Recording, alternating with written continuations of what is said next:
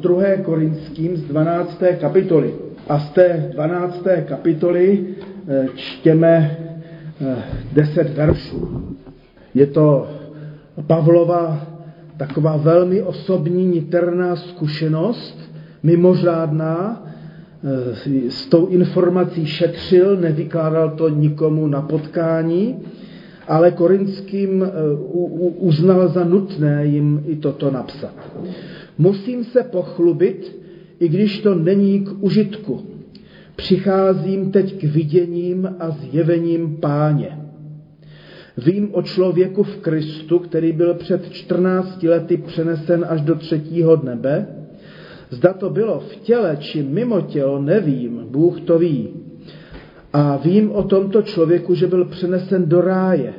Zda v těle či mimo tělo, nevím, Bůh to ví a uslyšel nevypravitelná slova, jež není člověku dovoleno vyslovit. Tím se budu chlubit. Sám sebou se chlubit nebudu, leda svými slabostmi.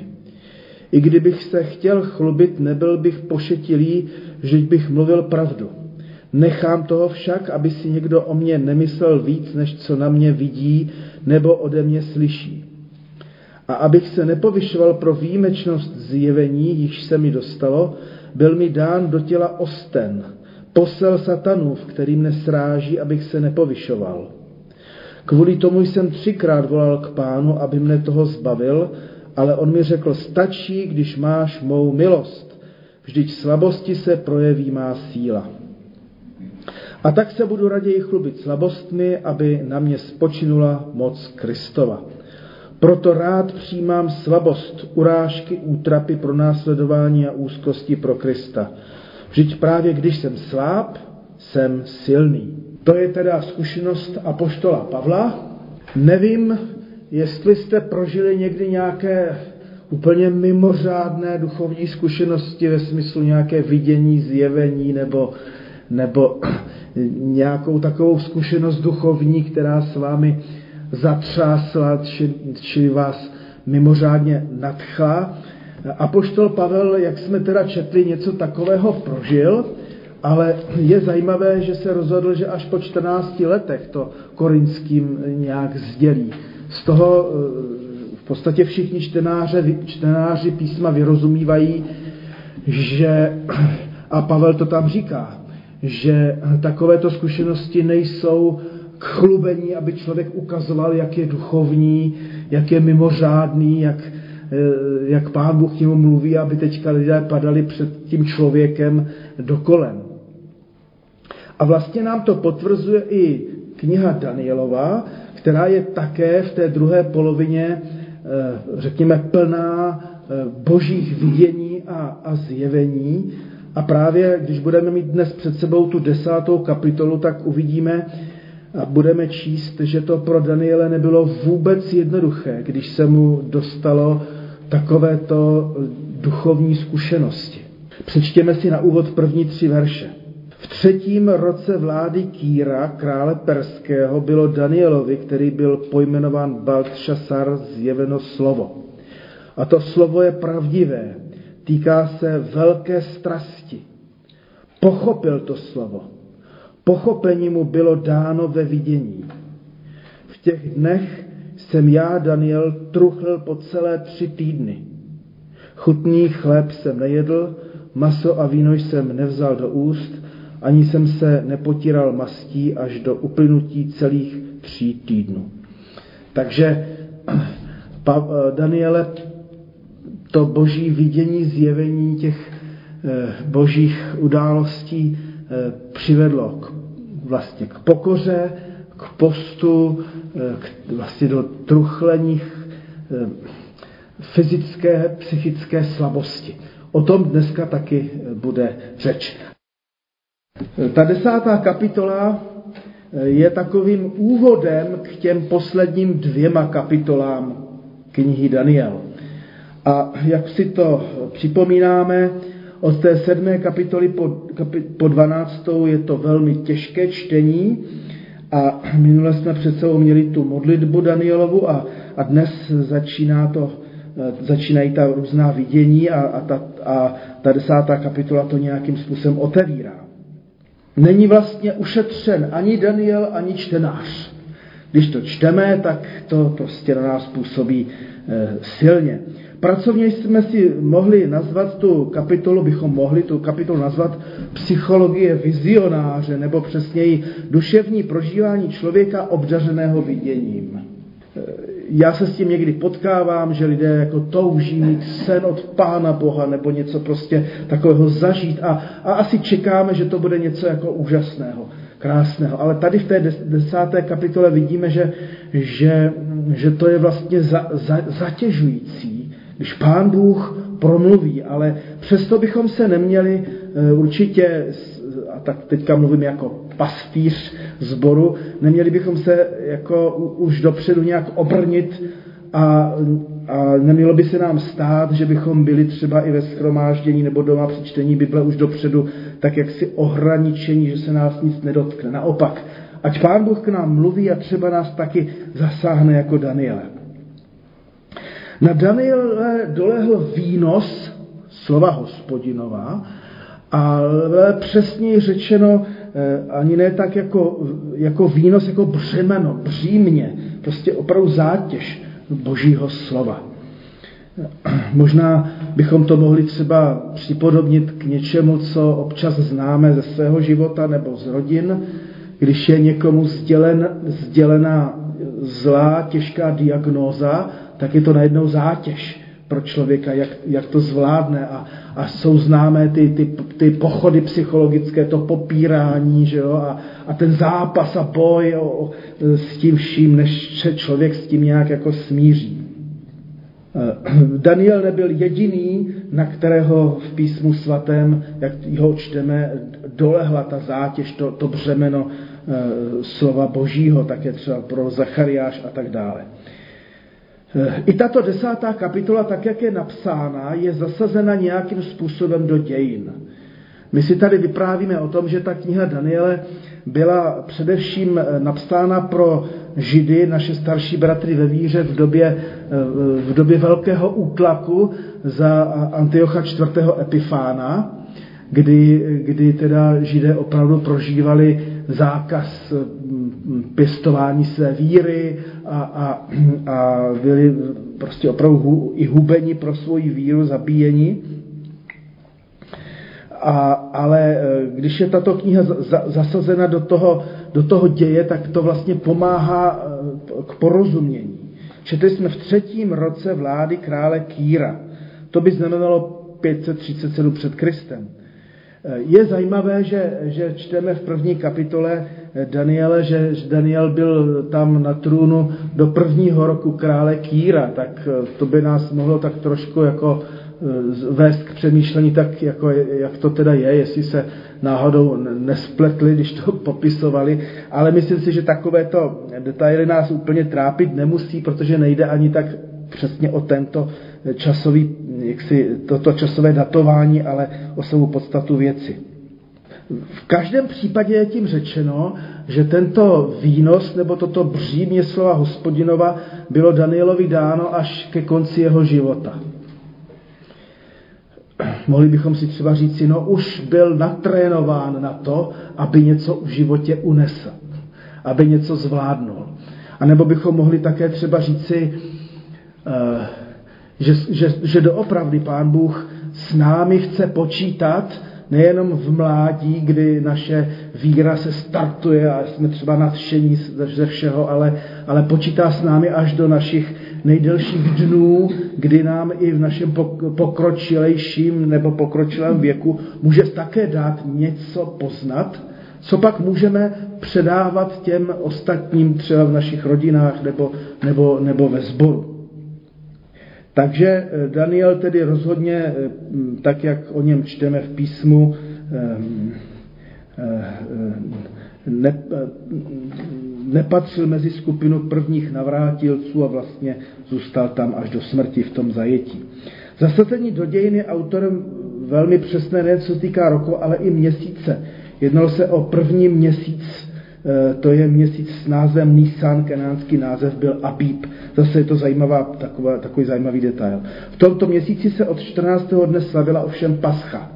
To znamená, že eh, i v tom zajetí si připomínali pravověrní židé a, a, a Daniel nebyl výjimkou, ten nejdůležitější spásný čin pro Izraelce, tedy výjití z Egypta. A byl to čas nekvašených chlebů, čas očekávání na slovo hospodinovo. Takže bychom si mohli klidně říci, že mm, by nás i toto slovo mohlo povzbudit k tomu, abychom i v rámci naší církve, našeho sboru, když eh, slavíme svátky, abychom vlastně slavili možná taky s novým očekáváním. Abychom si neřekli, no tak to jsou velikonoce, to jsou letnice a pak advent, že jo, a a, a, a tak dál, ale asi ta církev měla v něčem pravdu, když, když eh, eh, jako povzbuzovala svoje ovečky, aby třeba před adventem a před velikonocemi eh, třeba si připravili nějaké postní období a tak se nachystali na, na nějaké třeba další promluvení hospodinovo. Byť je to tradiční svátek. Takže eh, v době tradičního, nejtradičnějšího svátku eh, Daniel najednou prožil boží eh, vidění nebo boží oslovení. Dostalo se mu závažného slova a dolehla na něj přitom velká strast, prostě velký, velká zátěž. Jednalo se sice o určité vidění věcí nebo událostí, ale jak jsme četli v těch prvních třech verších, to nejpodstatnější bylo ovšem slovo, které, které ten Daniel vlastně slyšel. A to slovo bylo pravdivé, jak říká písatel. Myslet zde můžeme i na jiné biblické příběhy či e, sdělení, která zdůrazňují slovo v souvislosti s viděním.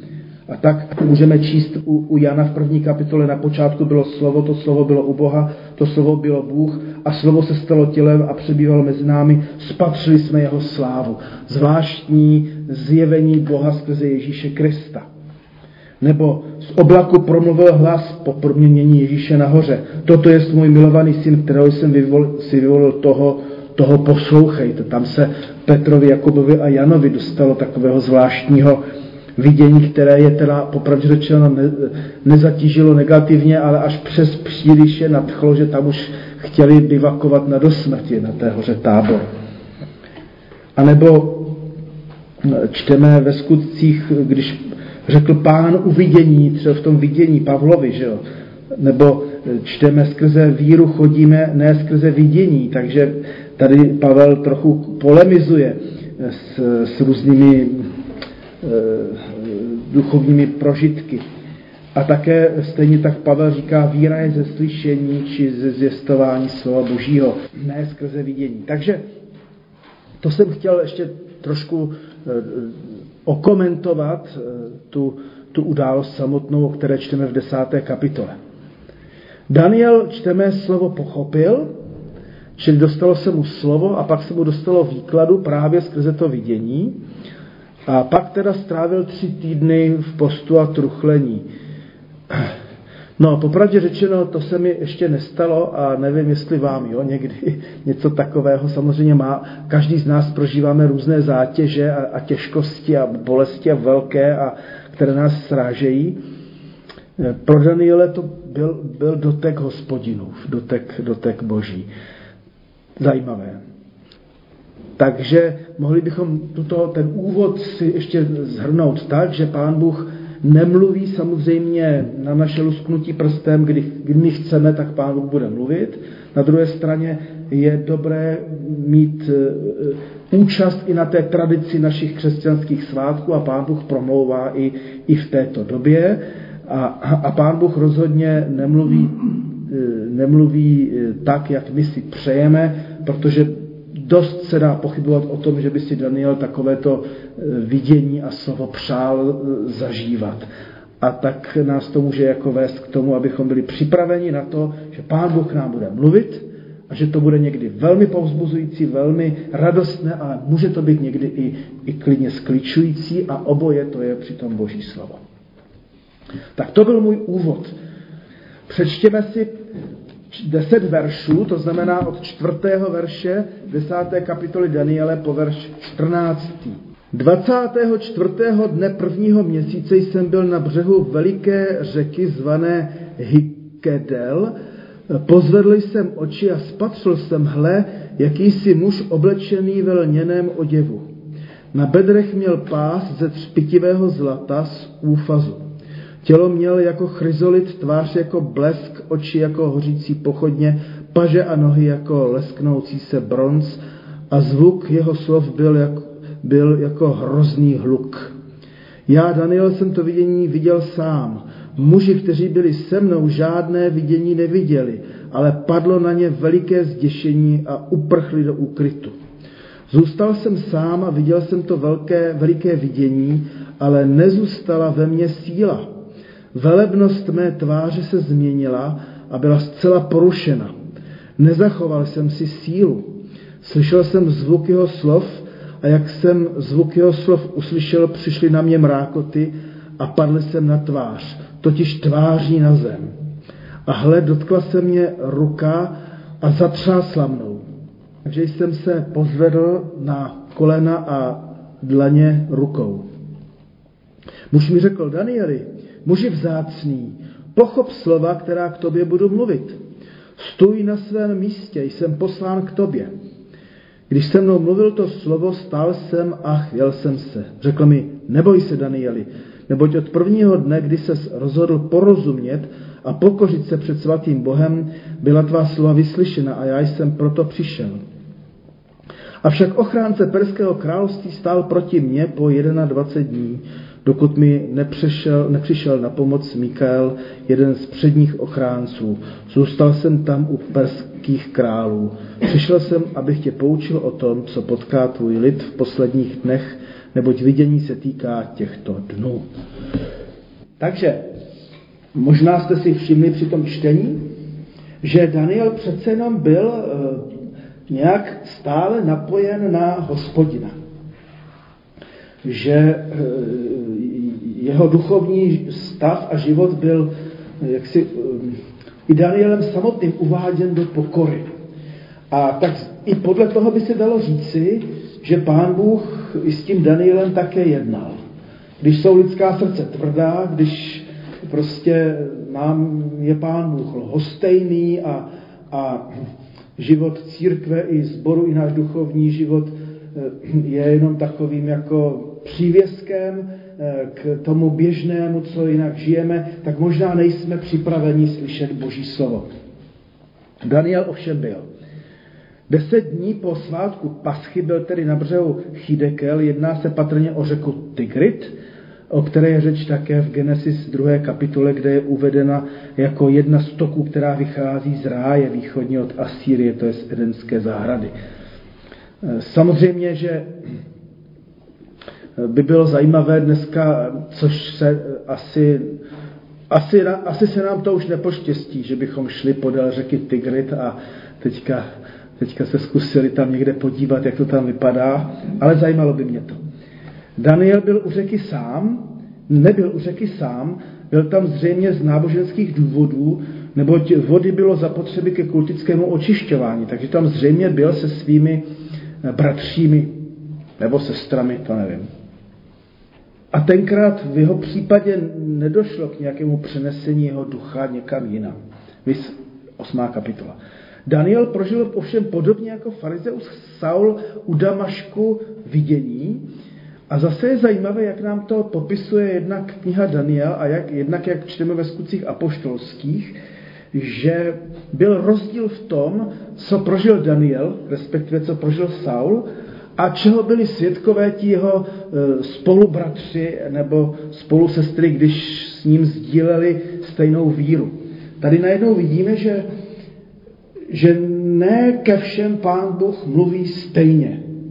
Že se prostě může stát, tak jako se stalo jednomu mému kolegovi, když byl na biblické hodně v Brně, že při výkladu o, o Melchy Sedechovi tam najednou dlouho se modlil a, a a nějak se v něm probudila víra a, a my jsme přitom zažili nudnou biblickou hodinu. Jo? Takže, takže se prostě může přihodit, že Pán Bůh k někomu z vás dneska promluví a my to ani nebudeme vědět. A nebo, a to by bylo mnohem horší, bychom to viděli, protože by najednou někdo byl z nás jako Daniel zasažen takovým způsobem, že se ostatní vyděsili a zdrhli a, a utekli a vzali nohy na ramena.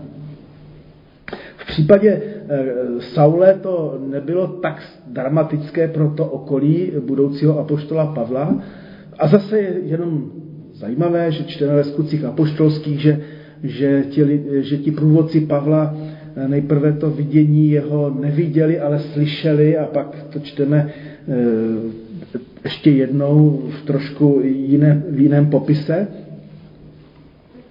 Danielovi se zjevil nějaký muž ve lněném oděvu a na bedrech měl pás z pitivého zlata. To znamená, eh, připomínal mu božího posla, tak jak si to i ti lidé představovali. Asi je dobře si říci, že hm, když Pán Bůh k nám mluví, tak k nám mluví v souvislosti s tím, co nějakým způsobem souvisí i s, naš, s našimi životními zkušenostmi. Jo. To znamená, že nějakým způsobem i ten Daniel, podobně jako Ezechiel, když popisují ta vidění nebeská a těch, těch, těch archandělů a podobně, tak to popisují těmi lidskými eh, zkušenostmi nebo ze zvířecí říše. Tělo měl jako chryzolit tvář, jako blesk očí, jako hořící pochodně. Nebeskou bytostí byl patrně anděl Gabriel. Zřejmě ačkoliv není tady v této kapitole eh, jmenován, který se ale už předtím Danielovi dvakrát zjevil. Neboť Gabriel byl andělem zpráv, což známe i z Nového zákona, že Gabriel se zjevoval paně Marii a, a také Zachariášovi a, a také se tedy zjevil Josefovi. Takže, takže byl to takový vyslanec hospodinův. Myslím si, že eh, když eh, nás samo písmo učí eh, rozumět písmu, že není nutno si automaticky vždycky představovat, že anděl musí mít přesně tuto podobu, která je popsána u, u, u Daniele. Prostě když se zjevil, když se zjevil Zachariášovi, tak tam žádný takový jako popis ani nemáme, ale to není zase tak důležité. Jsou vykladači ovšem, nebo existují vykladači, kteří mají za to, že tady se zjevil nebo ukázal syn Boží, syn člověka, možná sám Ježíš Kristus eh, Danielovi. Eh, ale to říkám jenom spíš jako poznámku na okraj. Eh, já to tak jako, jako za, za sebe nevidím. Už i proto, že v knize Židům v první kapitole čteme, že Boží syn Ježíš Kristus Mesiáš prostě převyšuje všechny anděly, jo? Že, že jaksi eh, jeho, jeho velikost, sláva je, je větší než andělů a když se stal člověkem, tak se stal jenom o něco málo menším než, než andělé. Jo? Stal, stal se námi, jak čteme v Žalmu 8. Co způsobilo eh, vidění božího posla při Danielovi, to jsme už vlastně si řekli. Jednak slyšel hluk hrozný nějaký hluk, omdléval u toho a padl tváří na zem. Poznámka nikoliv na záda, jak to někdy jako člověk, mohli jsme vidět při některých schromážděních, že tam lidi padají na záda, tak to ne. Padl tváří na zem. A to má, na, tva, ano, padl tváří na zem. A to není jako poznámka na okraj, nebo zbytečný komentář. Protože takhle se uctíval hospodin Bůh nebo takhle se uctívali v tehdejší době panovníci. Nikdo před Bohem ani před králem Kýrem by nespadl na záda, ale, ale takhle tváří do prachu a, a, a rukama rozprostřenýma. Jo? Taky jsme pak četli, že když se začal stavět na nohy, tak se postavil z toho na kolena a, a, a, a, a, a, na, a na ruce. Četli jsme, že jeho velebnost tváře se změnila, takže mohli bychom si představit, že nějak totálně zblednul nebo zezelenal. Stal se politování hodným, jak čteme v jednom překladu. I když Danielovi pomohl andělovský dotek a zvedl se alespoň na kolena, stále četli jsme, že se chvěl. Možná i proto porozumíme apoštolu Pavlovi, který eh, šetřil s tou svou zkušeností, kterou prožil před, když psal korinským 14 lety, když byl vzat do, do třetího nebe nebo do ráje a teďka nevěděl, jestli to bylo v těle nebo jenom v duchu, eh, kdy, kdy zakusil něco, co, co se vymykalo normálu a běžnému božímu promlouvání. A také si můžeme vzpomenout na Ezechiele nebo Izajáše. Izajáš 6. kapitola, kdy se mu dostalo toho vidění, zjevení a tam anděl potom bere ten uhlík rozhavený a dotýká se jeho, jeho rtů a, a takže, takže ty duchovní zkušenosti mimořádné, když říkám mimořádné, tak mimořád věcí, mimo běžné promlouvání jsou, jsou opravdu zátěží, břemenem. Takže bychom mohli říci, že nějaké takové vytržení z normálu našeho duchovního života je, je, je prostě eh, spíše ne příjemným zážitkem. Přiznávám, že já jsem to neprožil, takže já tady jenom komentuju to, co čtu v písmu o Danielovi, nebo to, co, to, co, to, co čteme o Pavlovi či Izajášovi. Ta teoložka Baldvinová poznamenává, Daniel má daleko od stavu, kdyby byl radostí bez sebe. Je vyčerpán dokonce v bezvědomí. Potřebuje, aby se ho jeho nebeský návštěvník třikrát dotkl, než je schopen přijmout vlastně zjevení a výklad. Takovou reakci vidíme i jinde v, jiných, v jiné biblické literatuře. Je užitečným připomenutím našeho Boha a úžasné blahosklonosti inkarnace, tedy vtělení Ježíše Krista. To, že Bůh nejvíc promluvil k lidem tím, že se stal námi člověkem, je vlastně projev ohromného milosrdenství. Že Bůh k nám jaksi nemluví ze své nebeské, nevypravitelné svatosti, ale, ale mluví k nám skrze svého syna, který se stal námi, tedy člověkem. Pozorodná poznámka anděla. Když se rozhodl porozumět a pokořit se před svatým Bohem, byla tvá slova vyslyšena. To si myslím, že je hezká taková pastorační poznámka. A vlastně návod, když bychom chtěli z tohoto si vzít teďka nějaké mravní a duchovní poučení, tak eh, ještě to jednou přečtu. Když se rozhodl porozumět a pokořit se před svatým Bohem, byla tvá slova vyslyšena. Tedy když se rozhodneme, že toužíme slyšet Boží slovo a v duši se, se opravdu pokoříme, tak se tím otvíráme Bohu. Načež na scéně se objevil další anděl, Michal, což znamená, kdo je jako Bůh, ochránce Izraele, který pomohl Gabrielovi přemoci ochránce Perské říše, který bránil Gabrielovi, aby přišel za Danielem. to je zajímavá poznámka, která eh, by mohla nám jaksi napovídat, že nebojujeme proti, proti tělu a krvi, ale proti těm nadzemským mocnostem a duchům zla, jak píše apoštol Pavel Efeským 6. kapitoly.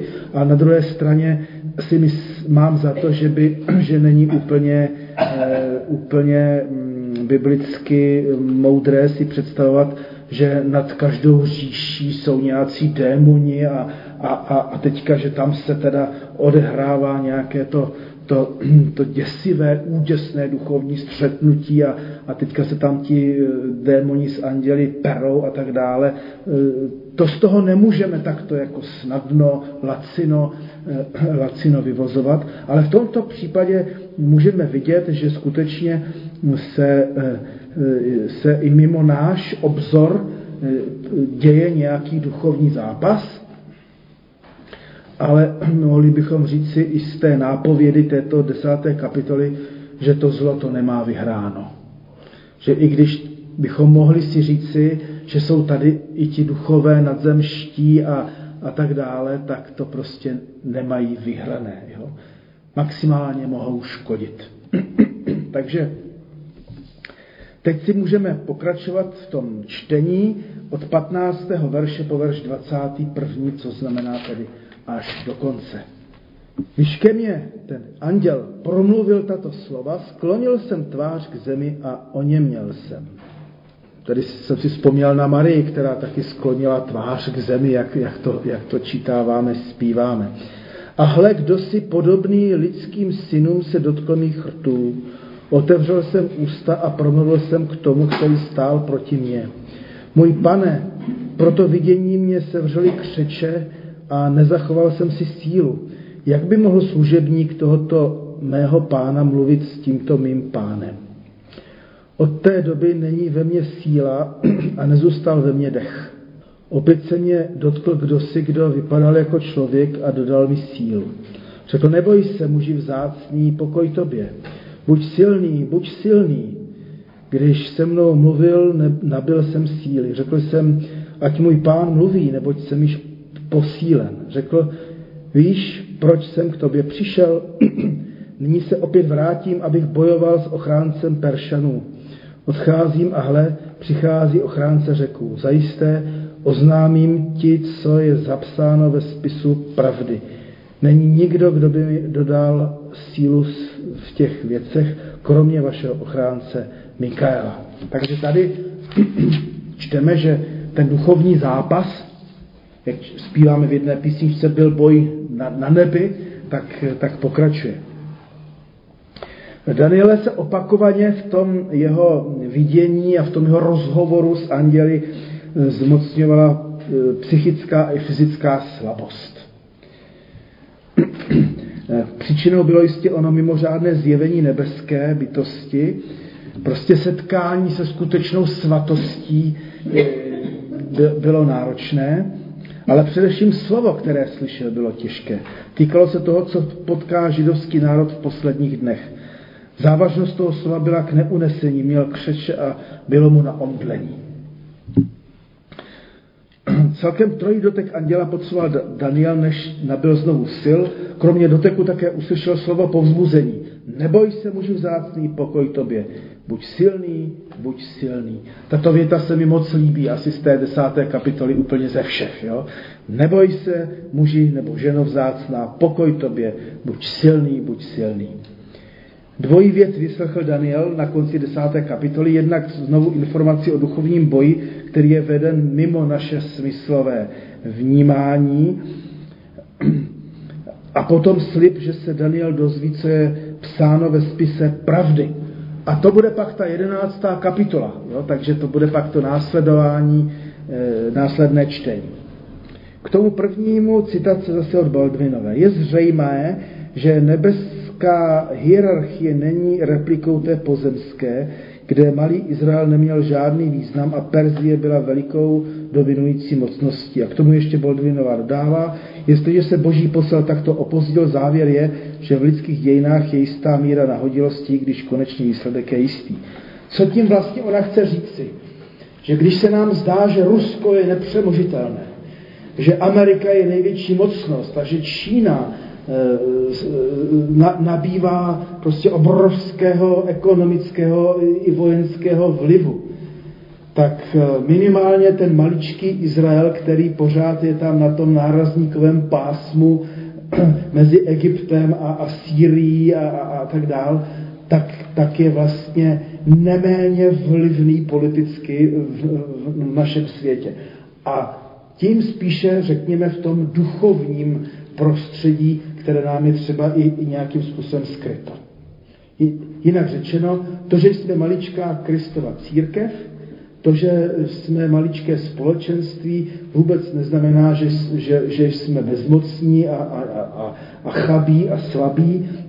To, že jsme maličké obecenství, neznamená, že pro Pána Boha jsme bezvýznamní a, a, a naopak. Jo? Takže, takže jenom taková, taková poznámka. Nás toto, tato část písma může vést k jinému nazírání na to, co je a není prostě velké v božích očích nebo, nebo ve skutečnosti. Můžeme se učit chápat dějiny velkokrále i obyčejné lidi skrze nový pohled. A tady bych přečetl s Korinským pro povzbuzení a mně se to vždycky velmi líbí a rád to někdy připomínám, když máme večeři páně. Pohleďte, bratři a sestry, koho si Bůh povolává.